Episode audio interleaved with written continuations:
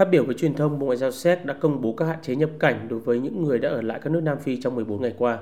Công dân nước thứ ba sẽ không được phép nhập cảnh vào Cộng hòa Séc. Công dân Séc và EU sẽ phải tuân theo các yêu cầu nghiêm ngặt về quy định dịch tễ học. Ngoại trưởng Jakub Kuhanyek cho biết không khuyến khích các chuyến bay đến các khu vực đang được cảnh báo có nguy cơ rủi ro cao với biến thể mới Omicron đang lây lan mạnh ở châu Phi. Công dân thứ ba không có giấy phép cư trú dài hạn tại Cộng hòa Séc sẽ không được nhập cảnh vào nước này. Cộng hòa Séc cũng là một trong số ít các quốc gia châu Âu đã ghi nhận trường hợp nhiễm biến thể mới Omicron. Bộ trưởng Y tế Adam Vojtech cho biết, theo nghiên cứu ban đầu của các nhà khoa học, biến thể mới được đánh giá cực kỳ nguy hiểm bởi mức độ lây lan và độc lực còn cao gấp nhiều lần so với biến thể cũ. Cộng hòa Séc cũng đã tuyên bố tình trạng khẩn cấp từ ngày 26 tháng 11 và hủy bỏ các chợ Giáng sinh cũng như các hạn chế mới cho các sự kiện công cộng khác.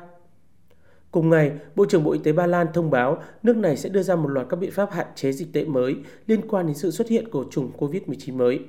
Ông Adam Niedzielski phát biểu trong cuộc họp báo nhấn mạnh những hạn chế mới là cần thiết để ngăn chặn sự lây lan của biến thể Omicron, được cho là có nguồn gốc từ Nam Phi.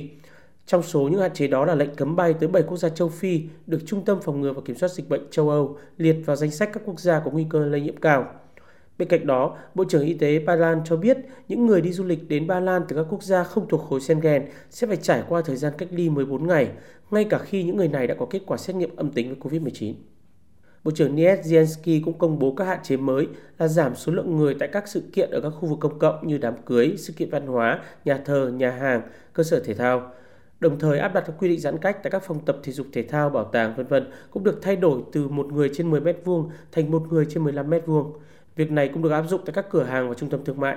Dự kiến các hạn chế mới này sẽ có hiệu lực từ ngày 1 đến ngày 17 tháng 12.